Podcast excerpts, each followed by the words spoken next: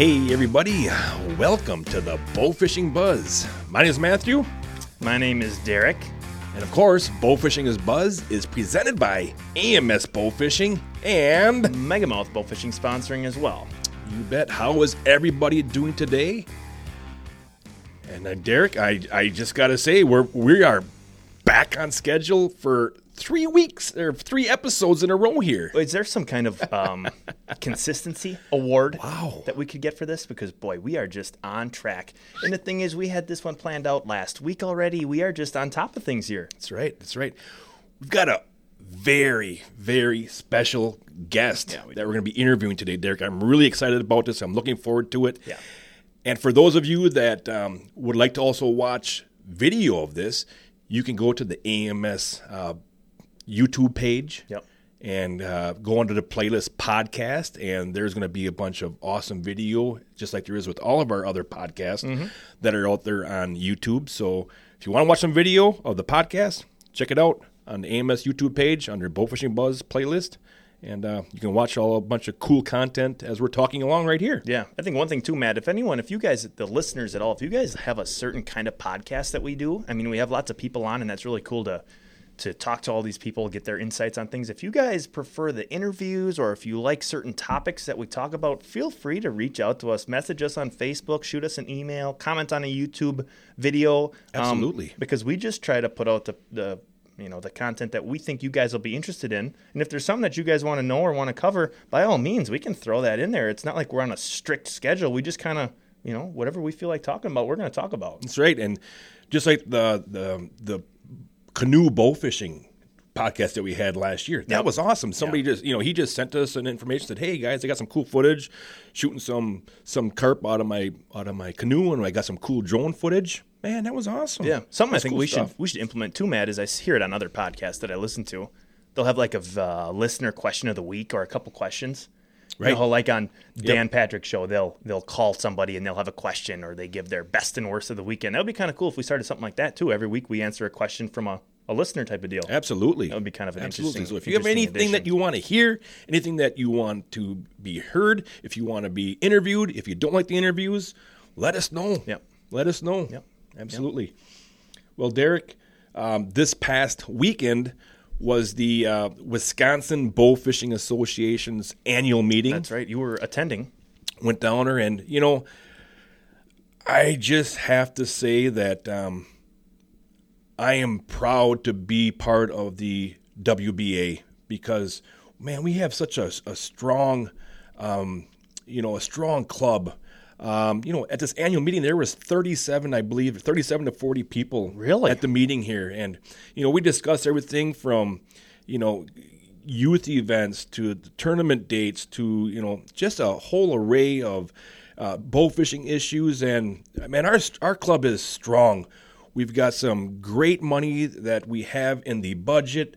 Um, you know the WBA is going to be putting three thousand dollars in both the numbers and the Big Twenty divisions for the state um, for the state tournament this year. Oh, really? Well, yeah, neat. and the state tournament is going to be uh, the Green Bay tournament. Actually, got voted as being the state tournament, and that's sometime in June here. But you know, I'm just proud to be part of the Wisconsin Bowfishing Association. Um, we've got some great people on the board.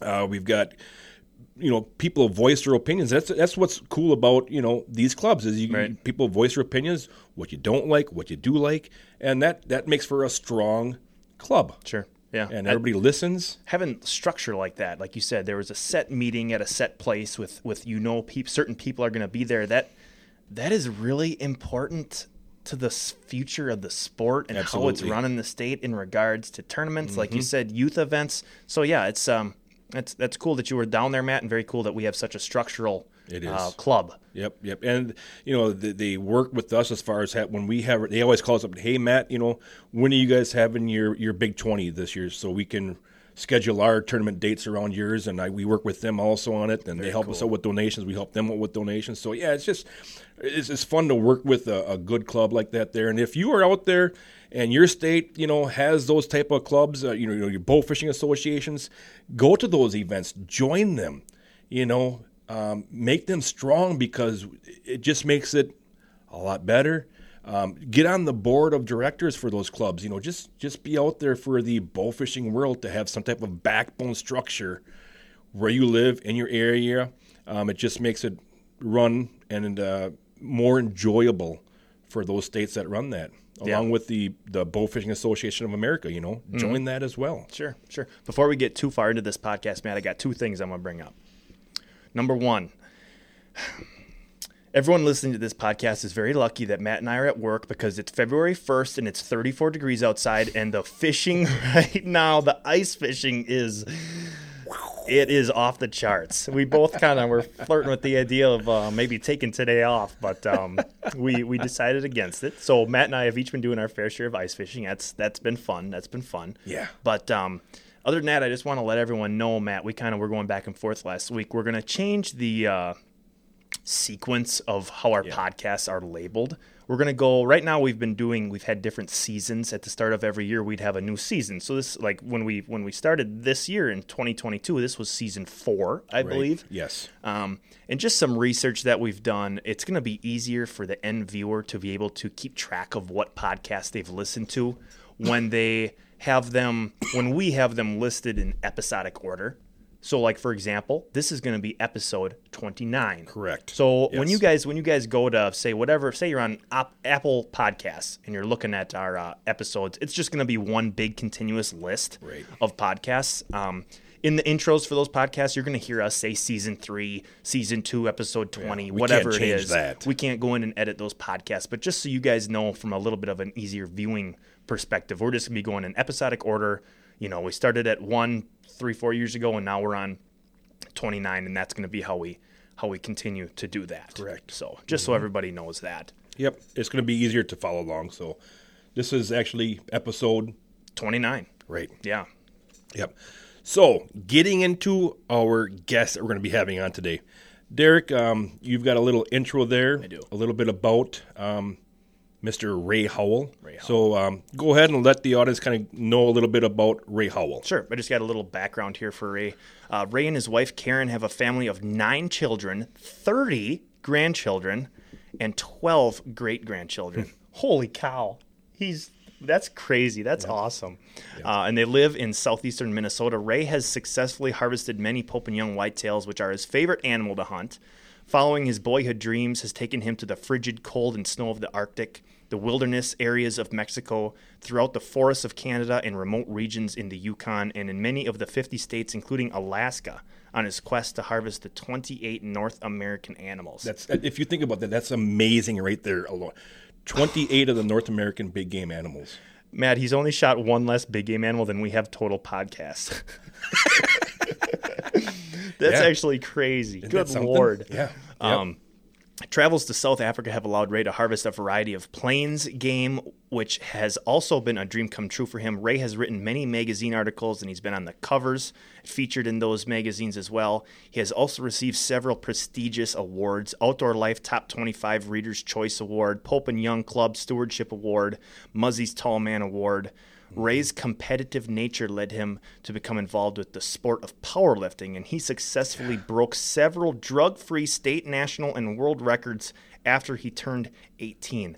Needless to say, I think when Ray puts his mind to something, he gets it done. He gets it done. He gets it done. But ending off of what you just said about Ray, Yep, let's hear about this now. all right. Even with, uh, and it- not mentioned in that was he had four successful businesses that he built from the ground up. Yep. All right. Even with all that success and all the the stories and memories, his heart still wasn't full. Yep. All right. So a lot of you might never have heard of Ray Howell. You don't know what he does. His story is is an amazing story and where it leads him to today. All right. Leading off of your your stuff there, Derek, with all of his amazing accomplishments. One thing that I want to I want to give you some stats here uh, for America. All right. These are statistics in America of fatherless homes. Okay? 43% of children in the U.S. live without a father. Oh my gosh, that's crazy. And that's something. They are four times more likely to live in poverty. Seven times more likely to become pregnant as a teen. 71% of high school dropouts come from fatherless homes. 63% of fatherless kids are victims of youth suicides. 85% of youth in prison grew up in a fatherless home. 90% of homeless and runaway children are from fatherless homes. And 75% of youth in chemical abuse centers are from fatherless homes. Terrible. So you can kind of guess where I'm going here with this and what Ray has done. Um, he's done some amazing things. So um, we're going to get Ray on the phone here and um, listen to his story. Listen to how he got to where he is now. And I can honestly tell you right now that Ray's heart is full. Yeah. He all those accomplishments that I read off to you guys, Ray has found his calling in mentoring kids. And it really is a it's a heartwarming story. Just reading a little bit of the write up that you had, Matt, it really is cool how he had all these accomplishments. He could have rested on his laurels and had a, a fantastic life, but Absolutely. but he he knew that he wanted to go and, and change some children's life. And we won't get too much into it. Ray will explain that, but we're going to give Ray a call here and just see what um what he can all share with us So let's get uh, let's get Ray on the phone here.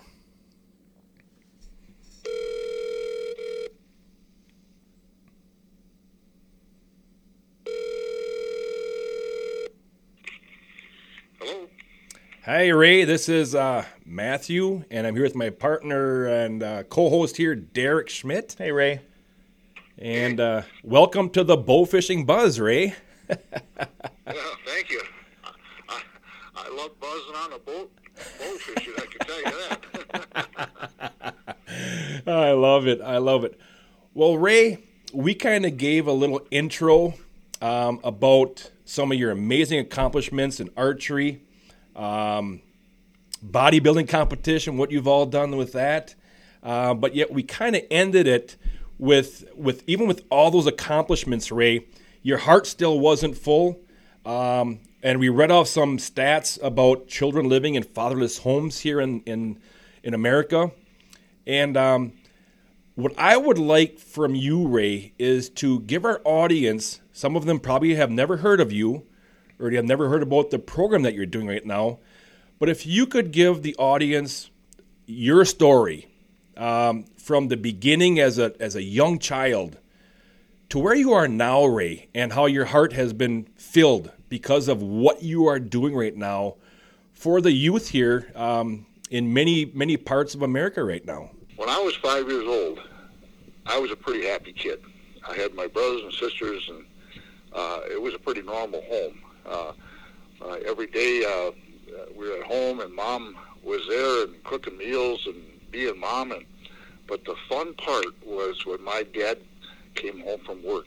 Every day we stood at the window about the same time, waiting for dad to come home. And uh, when it, when the car pulled into the driveway and he got out of it, it was game on. I'll tell you what, my dad was fun. He'd get into the house and and uh, we try tackling. We're hanging on his legs, and he's carrying us around and hooting and howling, and having fun. And it, it was just, uh, it was awesome. Cool. And you know, on the weekends when he didn't have to work, uh, we got to do things with Dad. I remember a lot of different things. One of the things that had happened that was uh, a scary thing to me as a kid was uh, we took his old truck out and going through the woods and and uh, bouncing and hooting and howling and having a good time. And he, he got into a mud hole and uh, got the truck stuck.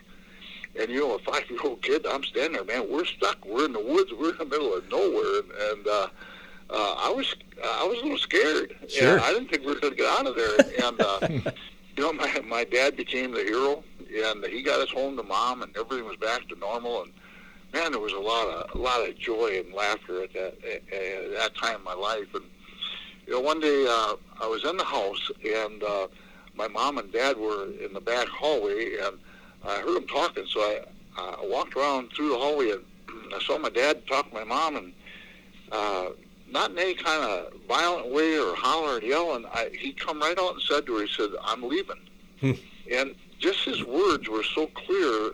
Uh, I knew he was telling the truth. Uh, Wow. And uh, and they were continuing to talk. I went out the front door and I hid into the back seat of his car because uh, there's no way I'm going to let my dad go without me.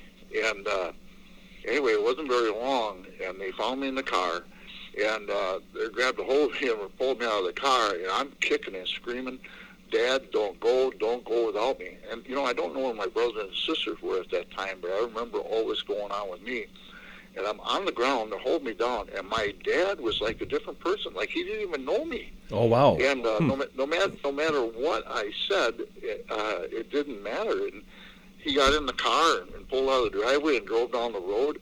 And I'll tell you something. What a sad day. Wow, and, I, I, uh, can I can imagine. Yes. It, it was like a dark cloud. Uh, now has come over uh, the family uh, my mom was different, and the sad part about it was too. My brother and sister and me stood at the window every day at that time waiting for my dad to come home, and wow. he never came back home. Mm. Wow. And quite a while went by, and my mom was different. Everything was different. Hmm. I can uh, imagine. I don't know how to explain. I, I don't know how to explain that. It was just was sure. just not like it used to be. But uh, the household, uh, the whole household you know normalcy yep. of the household was changed right then and there for you. Well, when you have the leader of the home gone, right, uh, then then I didn't realize time. Mom's got to take care of the bills. She's got to take care of this and that, and all the mouths to feed and everything else. It was uh, it's a it's overwhelming. Sure. And my um, it, uh, a little while went by, and I I remember uh, the doorbell ringing. I was just standing in the right place. Went over, opened up the door. Here's this great big guy standing there with a little short lady. She was about half the size. And he looks at me and he points at me. He says, "You're Raymond. I'm your Grandpa Obert." And uh, I never met him before. And uh, all of a sudden, man, this is fun stuff. I mean, somebody really likes me. I mean, this is cool. And he comes in the house and we're talking and uh, with mom and everybody, and, and uh, you know, there was a there was a happiness there again. Sure. I don't know how to explain it. Everybody's yep. happy, upbeat. And uh, as things were going on, uh, Grandpa said, uh, "Well, guys, we're gonna pack you up and you're gonna move uh, home with us." Hmm. And uh, no kidding, my grandpa packed us up, and uh, we moved from Detroit, Michigan, to La Crosse, Wisconsin. And you know, my grandpa became my dad.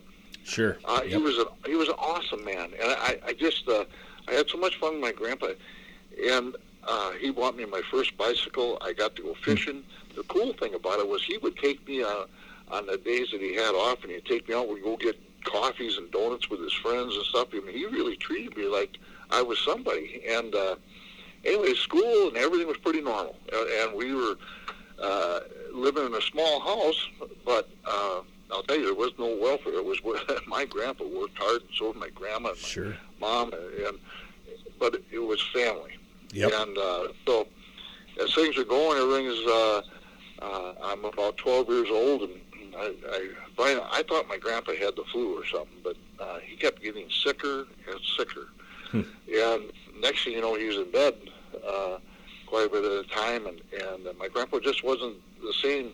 My grandpa was a great big guy. How, how could somebody like that get sick like that? And so uh, they took my grandpa to the hospital, and then my mom and my grandma sat us all down and said, Grandpa's really sick. He's got what they call crawling stomach cancer. Oh. And I, did, I didn't know what that was. I mean, sure. it just said to me, it's like the flu or something. And, and uh, so he's going to the hospital. He's going to get fixed up, but he's coming back. And you know, uh, Matt, I would go to the hospital uh, all the time after school, and I would visit my grandpa. And uh, one day I went into the hospital to visit him. They wouldn't let me in the room, and uh, my grandpa passed away. Mm-hmm. And there, there again, this dark cloud yeah. is over us again. Right. And now with my grandma and my mom, and, and we're a little older now. There's there's uh, confusion. There's uh, uh, the leader of the family is gone. My hero, my best friend, uh, my father figure, uh, I'm lost. Yeah, and uh, uh, anyway, uh, things changed so much that the focus wasn't on the kids like it, it should be with right. uh, mom and everything. And I'd go to school, and Matt, I'll tell you what, it got bad. Oh. I wasn't the best. I wasn't the best at sports and stuff. And next thing you know, you're getting teased, and then there's bullies at school. and I got the ever living daylights beat out of me uh, Oh, a couple times at school, like you wouldn't believe. I actually ended up in the hospital Oh. because a kid stuck me in the hip with a, a, a metal compass, Oh my and gosh. uh, I got blood poisoning from it. The story behind that's unbelievable. But so I hated going to school, Yeah. and, uh, uh, the same thing with my brothers and sisters. It was just uh, my mom did her best. I will tell you that. And so did my grandma. I mean, they did their best. But that kind of stuff going on, uh, I started hanging around with other kids that say they had the same problems as me that didn't have a dad. It was the kids that you see on the corners that were smoking cigarettes and talking and stuff like that.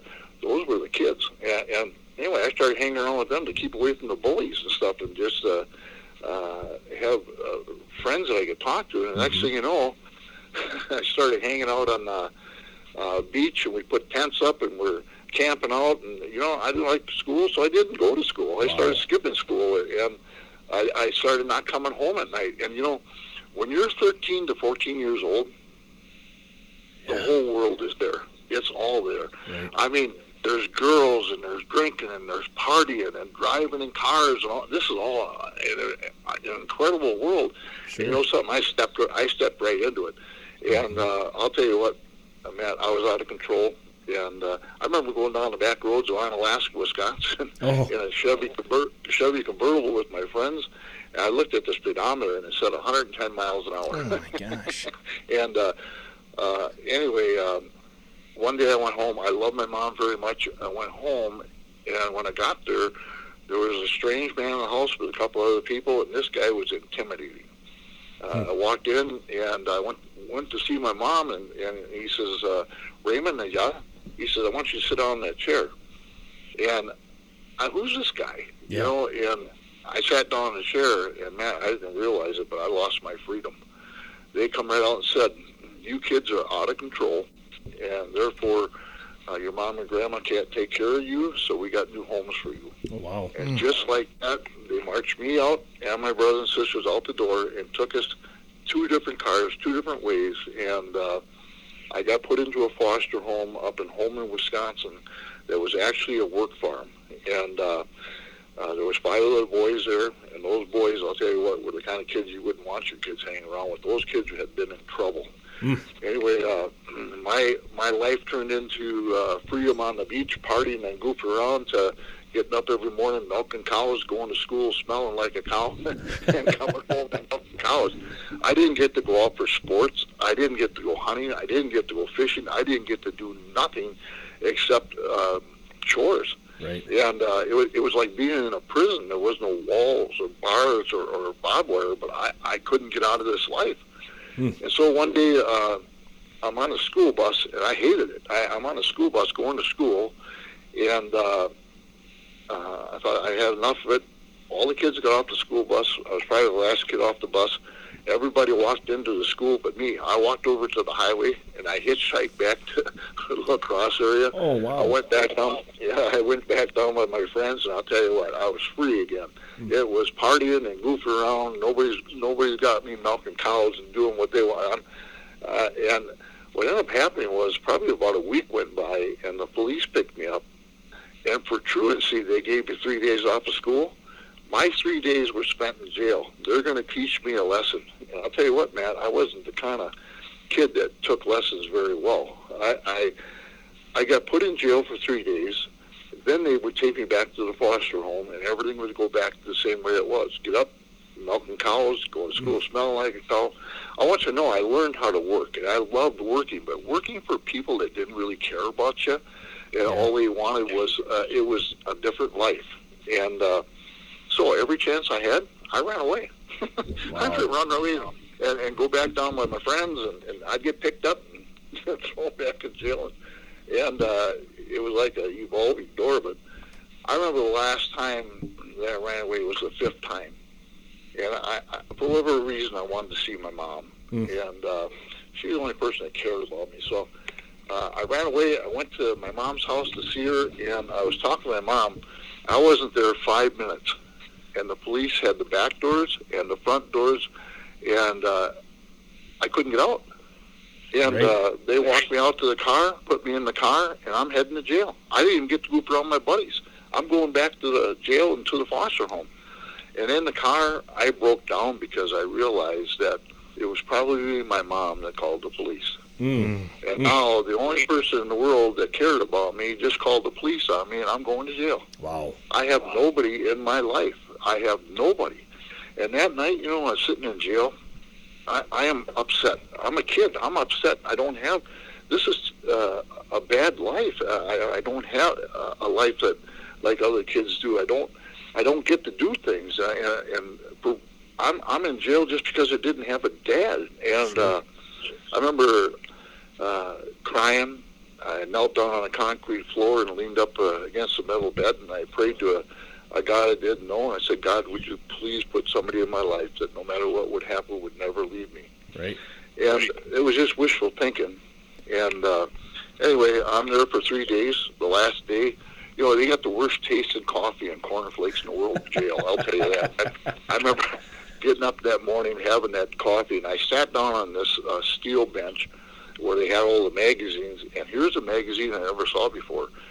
And I'm looking at that magazine. I opened up and man, there's pictures of bears and moose and, and, and elk, and, and there are stories about Africa. And uh, I'm thinking to myself, man, do people really get to do this stuff? I mean, is this are these places real?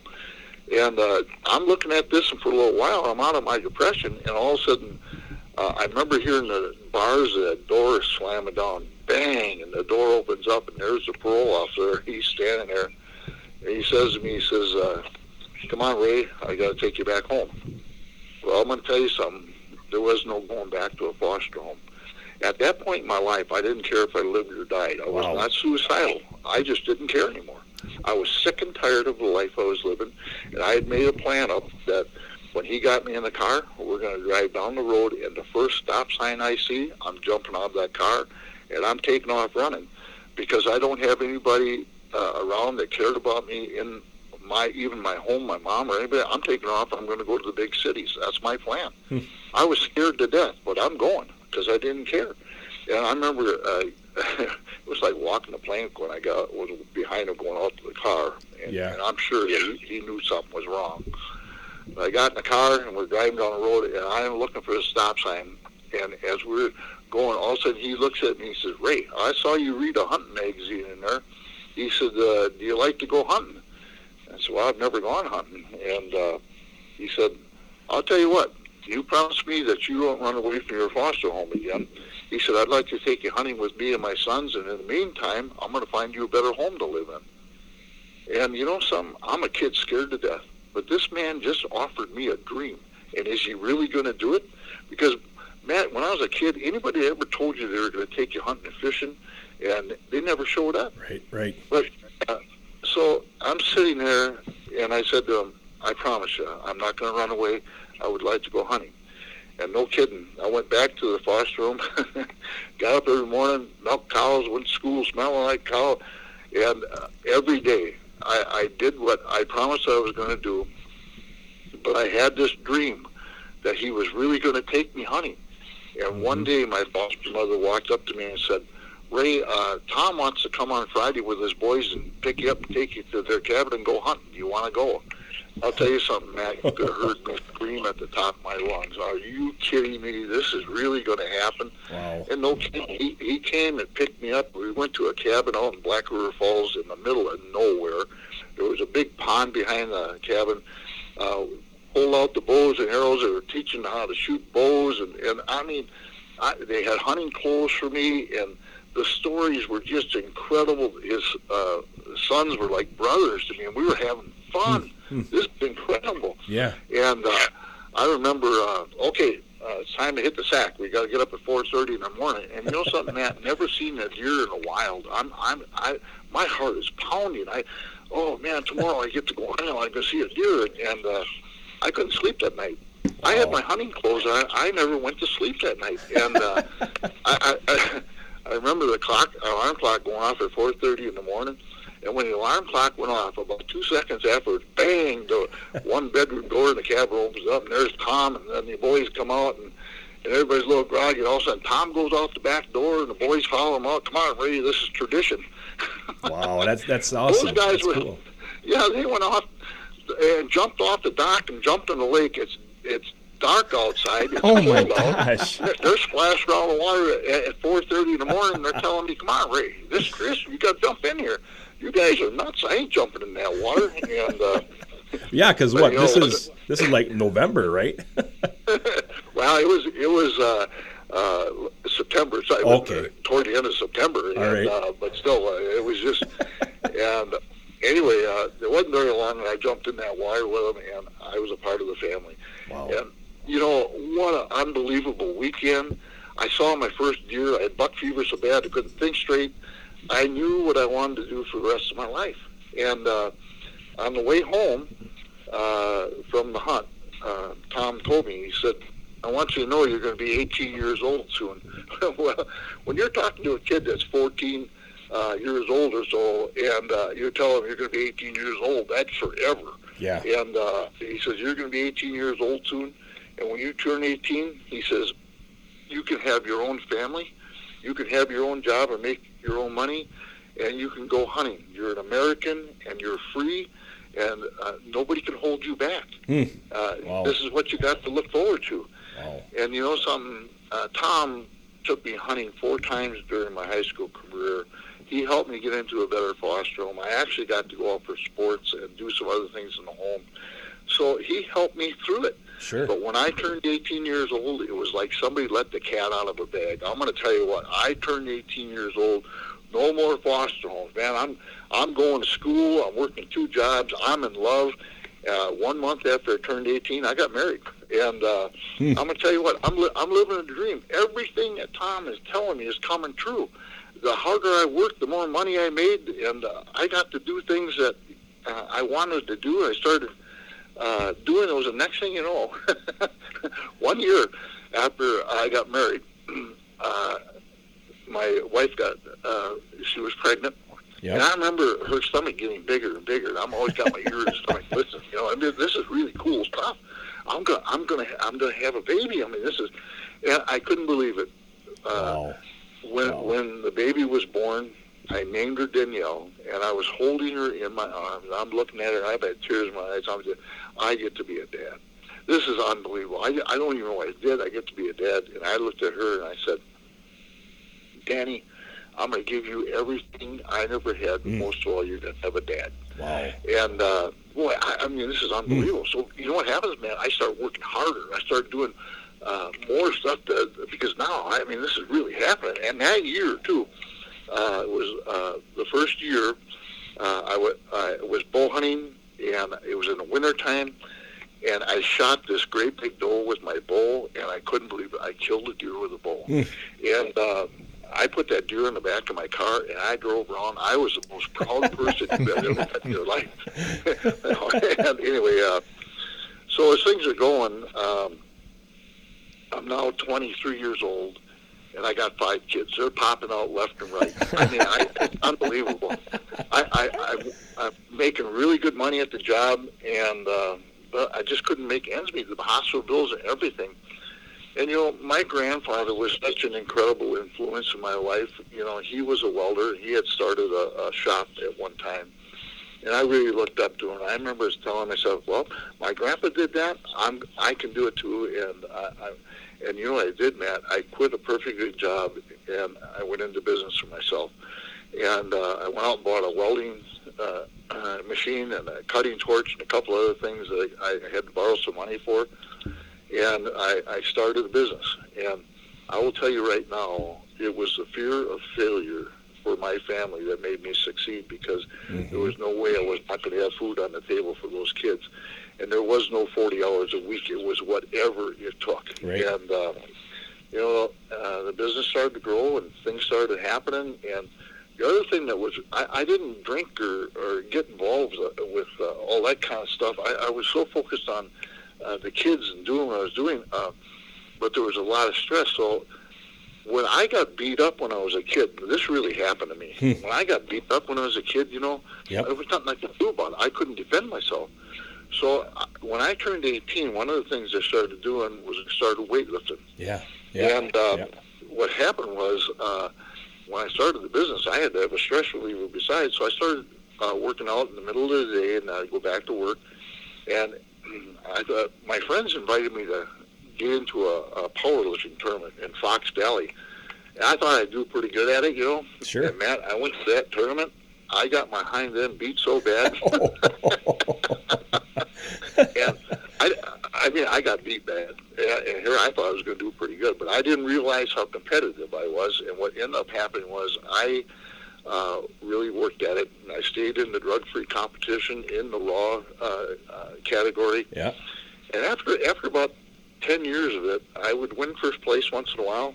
And what ended up happening was after about fifteen to twenty years of it, I started uh, setting some records and winning first place uh, just about every tournament I went to. Wow. And uh, I remember going to Independence, Wisconsin, just to do a meet there. And when I went to that meet, I had set a world record in the in the bench press. And Oh. uh, and, what an accomplishment! I mean, Yeah. I, I couldn't believe it. And I'd set that record. It was a dream come true.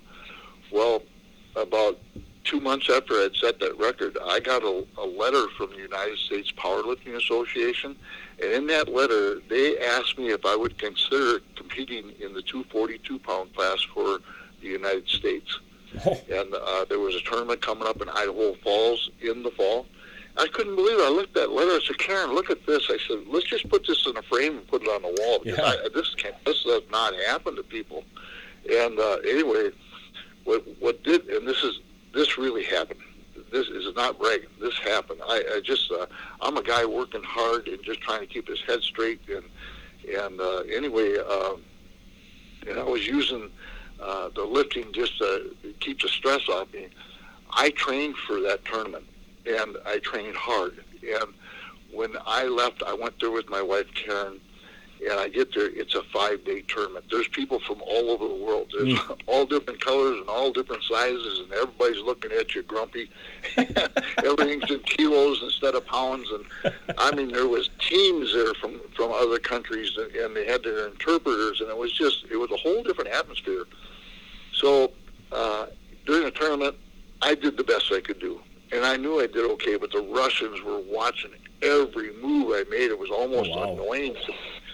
And uh, there was one guy. He was really good, and uh, I I knew he was in my weight class, but I tried not to get distracted by what they were doing. I wanted to do my personal best. And anyway, after the the fifth day, they were handing out all the awards, and there was a, a, a factor in there how much you weighed compared to how much you lifted too, and uh, and I wasn't sure. Everything was goofed up with the kilo stuff, and uh, anyway, um, I was sitting there with my wife, and I remember just openly saying to her, Karen, if the Russian is called up for second, I know we got first. And, um, you know, it was just a, a dream. Mhm. Uh, you don't know. And anyway, they called from fifth to second place, and they called him up. And that, Oh, wow. I, I immediately got emotional. I couldn't, That's I unreal. couldn't believe it. Yeah, and That is. they called my name for first place. A kid from a broken home. They called me up. And I grabbed my wife by the hand and I took her right up on the stage with me. Did you? Good. Good. yeah, I did. Yeah, she. I'll tell you something. Uh, my wife is truly a gift from God, and I did not accomplish the things I did or have done on my own. And we're up there, and they're playing the national anthem. The Mm. flag is there, and I'm I'm bawling like a baby. Wow. That's unreal. That's anyway, unreal. that happened, and and and as the business grew, and uh, uh, I got to start chasing my dreams with a bow, Mhm. and Mhm. I, I became a perfectionist in my shooting. I I shot high poundage bows, uh, and the reason I shot the equipment I shot is I wanted two holes in an animal, an entrance and an exit hole. I always used uh, two blade head with heavy arrows. I was actually shooting a 655 grain arrow Oh, with a 104 gosh. pound bow, and uh, you want the accuracy was just uh, incredible. But you know something, uh, that too, I shot all the time. I shot all the time, and it was nothing to shoot a hundred rounds. And uh, I got to the point where learning everything I learned about a bow, learning how to tune it, learn learning what really makes that arrow accurate. Man, uh, I started shooting long distance shots. Not to shoot animals at long distance. When I shot long distance and, uh, and dropped the arrows in there, it it gave you confidence. It made you a really good short range shooter. I mean, most of the animals Right, that I would harvest were between 40 and 50 yards. So if you could hit something at 100 yards, uh, you had your confidence it was a chip shot, so to speak. Sure. If Yep. you could hold your if you could hold your nerves. Mm-hmm. and uh, anyway, there was uh, a lot of things started happening. I started chasing my dreams. I, I remember uh, being able to go on moose hunts and elk hunts. I harvested a, a brown bear and a grizzly bear, and, and, and then I got to hunt a polar bear. And I mean, all these Wow. things were just incredible. And uh, so as I was doing things, I had different companies that call me up. Ray, you're using our equipment. Uh, we we'd like to uh, do some stuff with you. Well, to me, uh, I was chasing my dreams. That was what it was about. But Mhm. these companies are saying, "Hey, uh, can we use some of your stuff?" And the next thing you know, uh, they're called me a part of a pro staff or an ambassador of their company, and uh, they're actually uh, giving me equipment and, and paying me to use their stuff, which was kind of neat because it helped with uh, with uh, some of the hunts and stuff. Right. But uh, then uh, Gander Mountain gets a hold of me, and uh, they sit me down. It's unbelievable, uh, all that went on with them. But the president of the company says, "Ray, we want you on our our team, and we want you uh, doing stuff with us." And, and I said, "Okay, good. Uh, that'd be great." And anyway, uh, what they started doing with me, they would have me do these uh, ribbon cuttings, and uh, so Mhm. I will tell you, I don't care how accurate you are or how how, how much of a uh, an ice cube you are when it comes to a stressful situation. when you're standing there with three to six hundred people around you, and you got a ribbon that's about an inch wide at 21 yards, a little high or a little low. Wow. And I'll tell you what, you find out what kind of man you are when you got to pull that second arrow. And it is just, Wow. and and I I got stories for you. I uh, so what they would do is they'd have me come there. The mayor would talk, and I'd step up and I'd cut the ribbon with an arrow instead of with the scissors. And it was it was really a cool thing. Uh, and uh, uh, I I remember uh, so many times the wind blowing or this or that. It would rain and to beat the band one time. And, but out of all the uh, ribbon cuttings, I actually cut about 70 ribbons altogether. That was the growth of that No company kidding. at that time. Wow. Yeah, it was pretty crazy. So Wow. Uh, things were things were going really uh, really well, and um, I, my wife Karen, uh, and I know you've met her, Matt, but Mhm. anybody that meets her, she's just wonderful. How how God gifted me with that. I just man, I, so I remember uh, coming home from uh, work one day, and and uh, I I don't remember what I said or what I did, and Karen looks right at me, and she says, Ray. I came into your life to help save you. I, I looked at her and said, save me? What are you talking about? And I said, you got a house, you got a car, you got food, you got gas. I, you don't need anything. I provided everything. How are you going to save me? and I just about snapped. And, and uh, but I knew something about her that I didn't understand at the time. Karen loved the Lord more than she loved me. And I couldn't explain that. I was number two in her life. Right. And uh, going forward, and all this celebrity status that I had, I was on TV, I was in videos all the time. I was uh, any magazine you picked up, there was pictures of critters that I, I had harvested. This was all happening, and and uh, and in the, uh, the world of powerlifting, man, I, I was at the top, Wow. and, and so. Uh, and I, would, I made a lot of money Yeah. uh, uh, in, in the in the business I was in. she, she says that to me. so what ended up happening was I went to uh, Texas, and there was a big event that they had out there, and I was a part of that event. And there was another friend of mine by the name of Pat Quinn, who is a very accomplished bow hunter, and he's a wonderful man.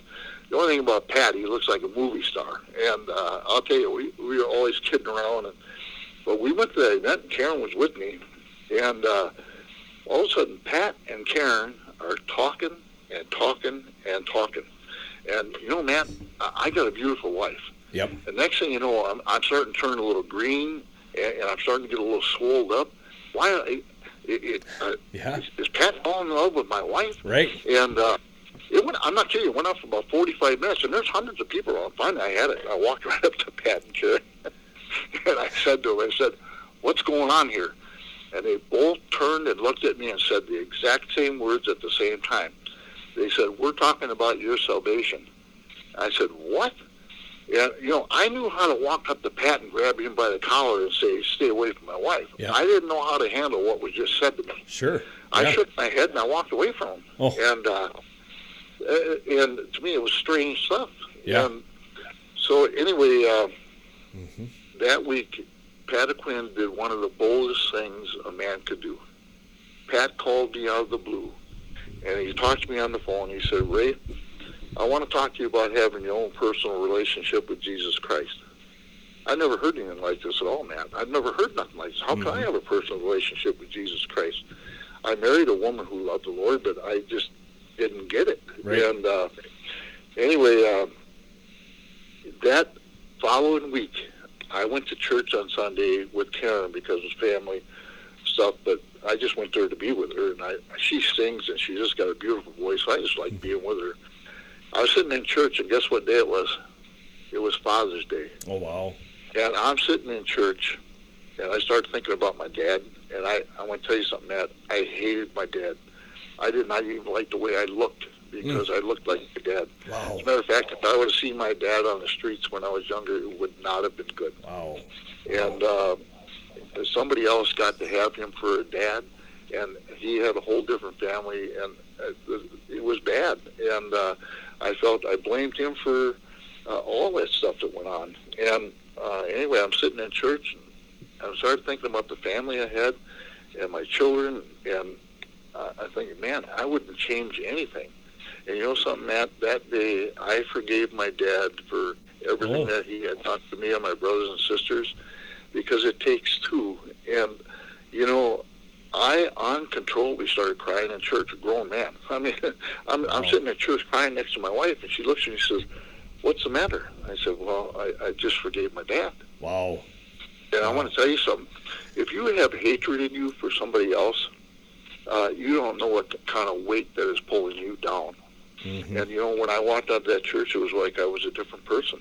Sure. Yeah, and sure. uh, so going forward, uh, I had another ribbon cutting to do. This is amazing. This thing was just going.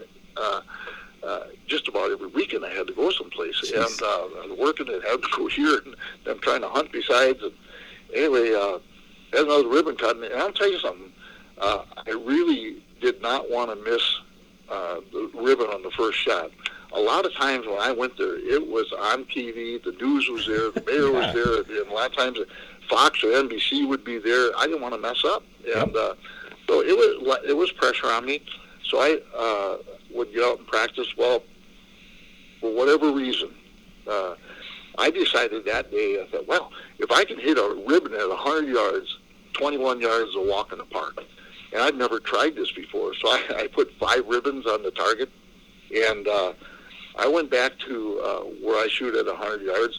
I drew back.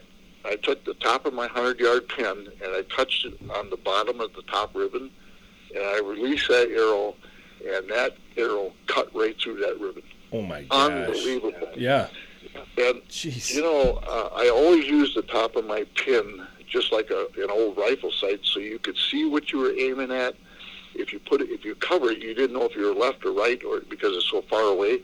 Well, using the very top of it and touching the bottom of what you wanted to hit made it very accurate as far as left and right and, Mhm. and up and down. So hmm anyway, uh, I couldn't believe it. I cut that ribbon. Yeah, you know, uh, I didn't have a camera guy with me, which uh, is a whole other story in itself. And uh, I always had the camera people with me, uh, but Yep. I ended up cutting five ribbons in a row, and it's humanly impossible to do something like that at that range. Sure. I cut five of them in a row. Wow. And that's what went through my head. It's impossible. How did I do this? I mean, you could get your head all swollen up about how good you are, but you know something? Anything I ever did in my life, it wasn't how good I was. It was always how persistent I was hmm in business or in powerlifting or or chasing animals. It wasn't how good I was. It was how persistent I was. If you missed ten times uh, on on a stock, the eleventh stock might be the perfect one, and, and it's Right. kind of how it went. And, Yep. and the same thing with powerlifting. And so, um, and also in business too, it was a trial all the time. But anyway, uh, I walked up to that target, and there is five arrows in the center of that target, uh, straight up and down. Hmm. and uh, the ribbons are laying to the side. And I looked at that, and I told myself, this is humanly impossible to do. I just cannot believe this. I'm having the best shooting day of my life. And I started pulling the arrows out, and I'm thinking to myself, gosh, God had to be guiding these arrows. I mean, there's just no way. Right. And uh, I got to the last arrow, Matt, and that's just what, what got in my head. Wow. Okay, God had to be guiding these arrows. Uh, was He guiding my life ever since I was five years old? Mm-hmm. Did everything happen to me happen for a purpose? And then what Karen said to me came into my head, and then what Pat said to me came into my head. Mm-hmm. Is God real? I mean, this is it real? And uh, anyway, uh, I pulled the arrows out. I put five more ribbons on the target. I said, I'm going to shoot again. I'm going to call the camera guy because I'm going to film this Yep. because nobody will ever believe it. Anyway, um, I started walking back to where I stood, and I got about halfway back, and it was just like somebody hit me in the back with a club. I went to my knees. I knew the truth. I raised my bow up with the arrows, and I said, from now on, Lord, this is no longer to my glory, it's to yours. Hmm. I made my second promise in life. I promised him that if he would uh, forgive my sins, that I would I would follow him and just guide me in what he wanted me to do. Yep. And you know something, Matt? In the next few minutes, I had more wisdom come in my head than I've ever had. Uh, this is amazing, Mhm. and, and uh, God put it on my heart right there. All the trophies that I have on my wall in my trophy room, and my trophy room is big, and there's hundreds of animals in there. The day I died, uh, there was those animals are going to be on somebody else's wall, and my name's not even going to be on them. So what what did I accomplish there? Nothing but for Ray Howell. All the money I had, uh, and the money I had in the bank. I'll tell you something. When you got a lot of money, you don't even know who your friends are. Sure. You, you think you got friends? They're just there for the money, and uh, they had they hadn't figured out where they had the money spent before I was even dead. And you know something? I I can't take that money with me when I go. So what did I accomplish there?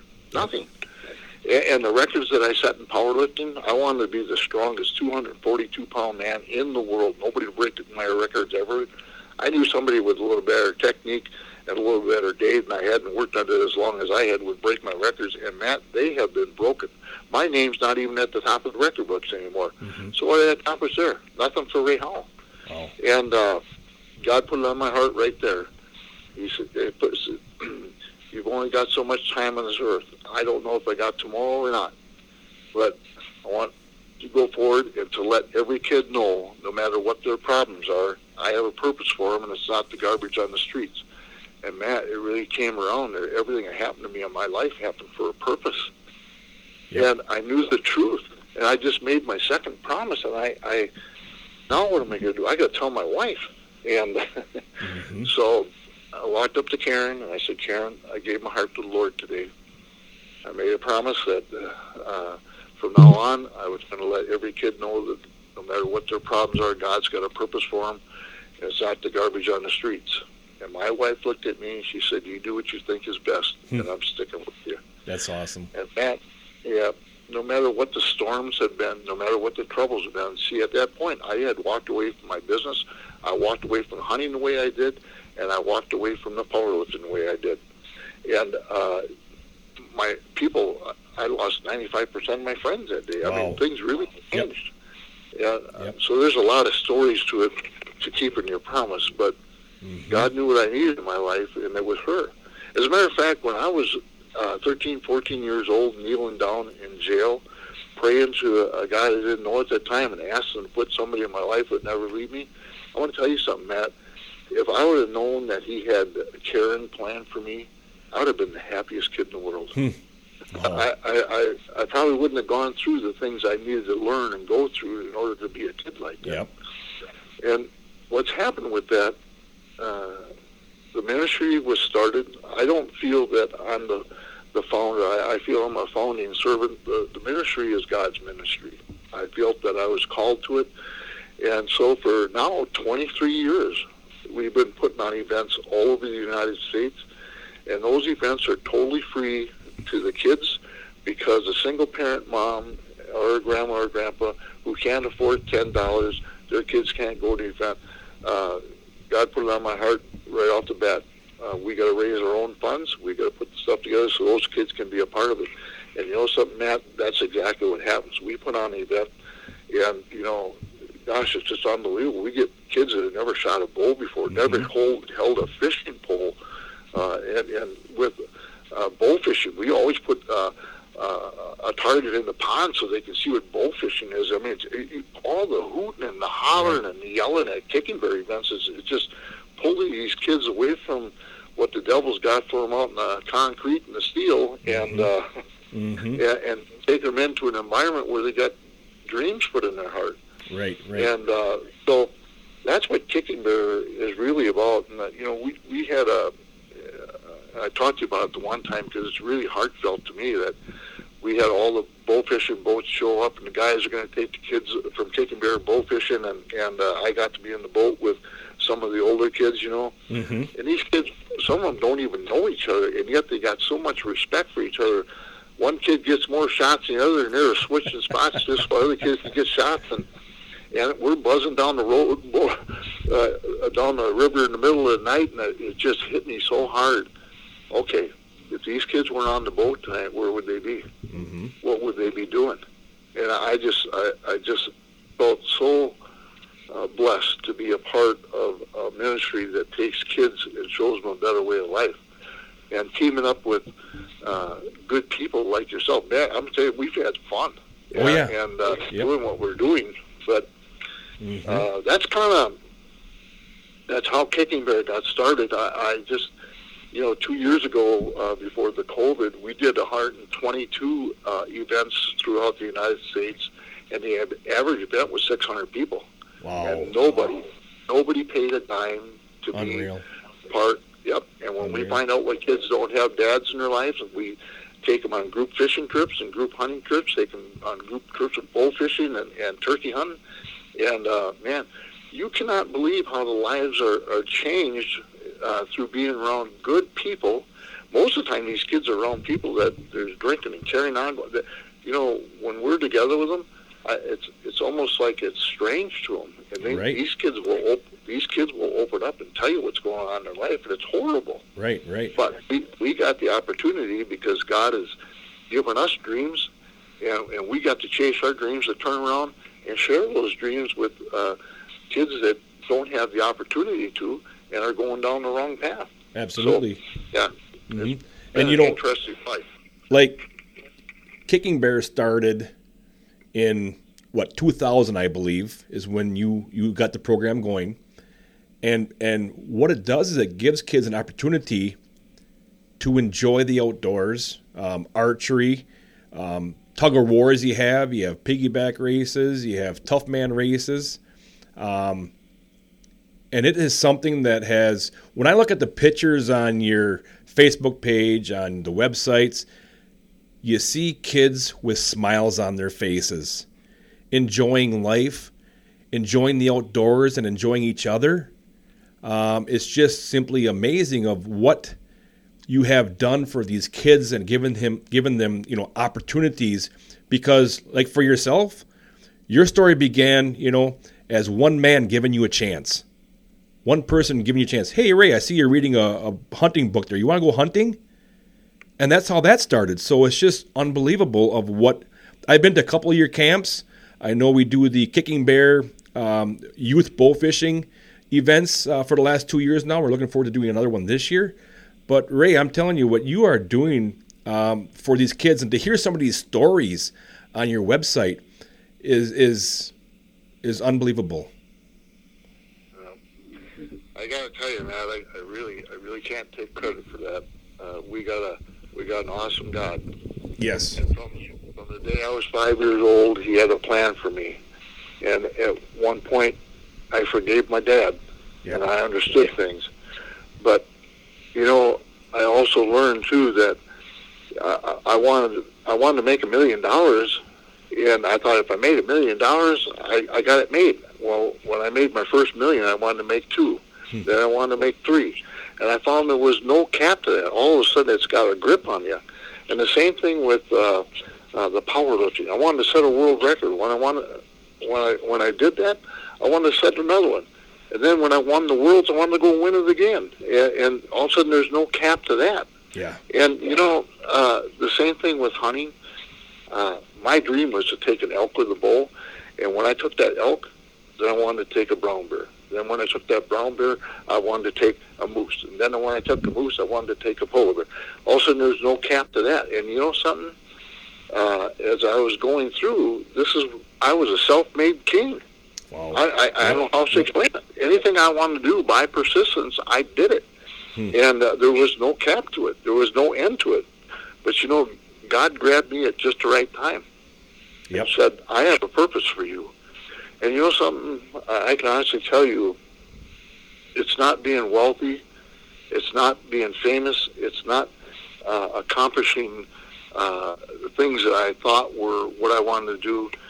I have the joy of a five-year-old kid in my heart again because I have a purpose, hmm and it has nothing to do with money or fame or. or uh, I I love to bow hunt yet. I love to. Uh, uh, You love to go things- fishing. Yeah, I mean, but that really, to me, to be able to share that and to let kids know that God uh, gave us these tools and these things to do that we can do them, and He's got a purpose for us. And uh, man, what's really been cool too is in the time that we've been doing Kicking Bear, uh, watching these kids grow up. You know, some of the camps right now are uh, 18, 20 years. We've been doing annual camps in the same area. Yeah. And uh, these kids have grown up. They're married, and they've come back, and they've become mentors to other kids, and being a part of the camps and helping out. I've seen it full circle. Mhm. And people say to me, "Well, Ray, we, we, uh, uh, we we don't hear too much about kicking bear." I want to tell you something. We are so busy doing what we do that I really don't have time to run around telling everybody what we do. Everything we do is about word of mouth. But in Yeah. the communities that we are in, it's been pretty amazing what God has done. Mhm. And uh, Mhm. Cal Ferguson wrote a letter to me uh, uh, two years ago. They had their tenth uh, camp, and that letter said to me, "He said, Ray, we set out to change some kids in our community through Kicking Bear, but in ten years' time, this has changed our community." And I'm going to tell you something, Matt.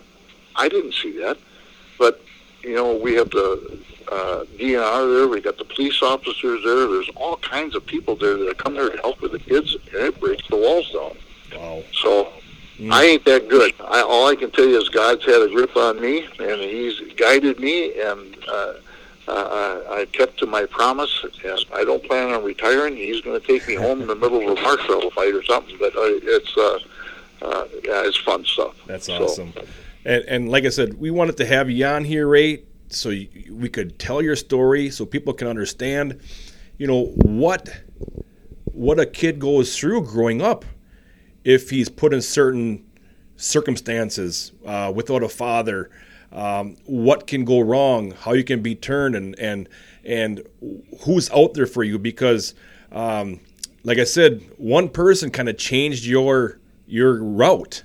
You know, as far as where you were heading, and look what you've accomplished, and look what you are doing it now, and and um, you know, people out there, you know, if you want to help in these situations and, and give a helping hand, um, you know, go to the Kicking Bear website, uh, Facebook page, and help a kid. I mean, uh, become a mentor. Um, go to these events and help out. You, you'd be surprised at the, what you can do for a kid and how you can change their life um, by being with them in the outdoors and changing their their lifestyle. So, so Ray, um, you know, we can't thank you enough for coming on our podcast today and joining us and telling us your story and uh, what you've accomplished and, and what you are doing these days for kids. And um, you know, we'll we're, we'll be there. You know that AMS bow fishing will be there to help you out if anything is needed. But um, thank you, you know, Ray, for joining us today on the Bow Fishing Buzz podcast. Well, uh, thank you, Matt. And I'll tell you, ever since we've gotten together and, and done what we love to do, and that's uh, chasing fish, uh, uh, I've had fun. Yes, and the right. cool thing is when we've got to take kids out. And if anybody thinks that it's a job or a chore to help the kids, I'm going to tell you something.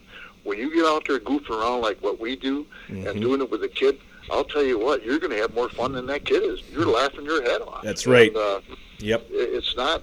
Uh, I don't know how to explain that. It, it, uh, but uh, we had fun with it. So, That's right. Uh, yeah. Mhm. Well, uh, thank you for the uh, blessing of uh, doing what you do and having the opportunity to be on the show with you here. Absolutely. Thank you. Thank you so much, Ray. And um, I look forward to getting on the water with you and pinching some fish.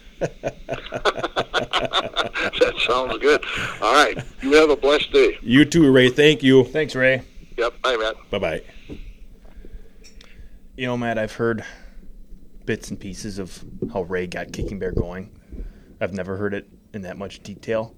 Um, and Yeah. I think just with hearing that, it makes it so much easier to understand why he dropped all of those accomplishments that he's doing to go and do this for these kids. Right. It's, it really is inspirational. It's really, it's a special man that God put on this earth. Right. And to to be able to like I said, you don't hear stories like this out there. No. You hear the oh breaking records and you know you hear all those records of the guys that are, you know, winning this and winning that. You don't hear these type of stories out there where somebody is making a difference in somebody's life. Yeah. We need more of these stories out Yeah. there. We need more people to help out at stuff like this here and um, because it changes somebody's life, like in Ray's story. The one guy saw him reading a hunting magazine, Yeah, that's all it took. That's all it took to spark that. and look where he is now. Yep. Yep. It's uh, simply amazing. So, um, you know, we need people out there to help at events like this here. Like I said, you can go to the to the Kicking Bear website. You can put an application in to become a mentor. You can help out at these events. There's events going all across the you know the the states. Um, bow fishing is part of it also. I, we go there and we, we take kids out bow fishing.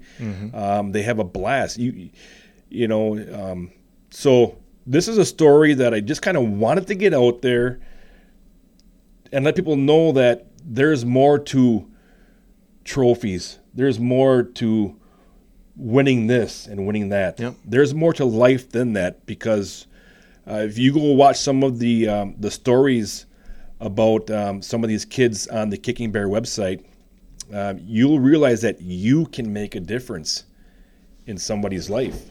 Yeah, and I know Matt here a couple of years ago. You and I went down on the Mississippi River and we met Ray, and we took some kids out. Um, and just like how he was saying too, how you can totally see that kid's uh, whole mindset change when you're in the outdoors.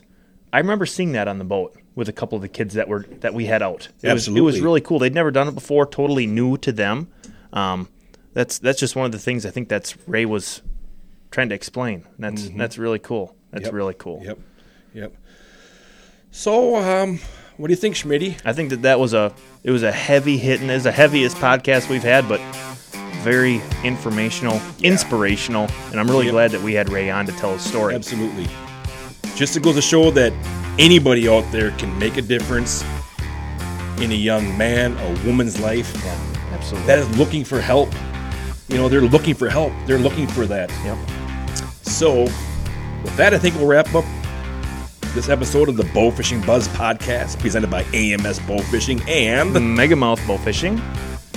From all of us at AMS Bowfishing. We wish you the best. And remember, aim low, Think big. Thanks for listening, guys.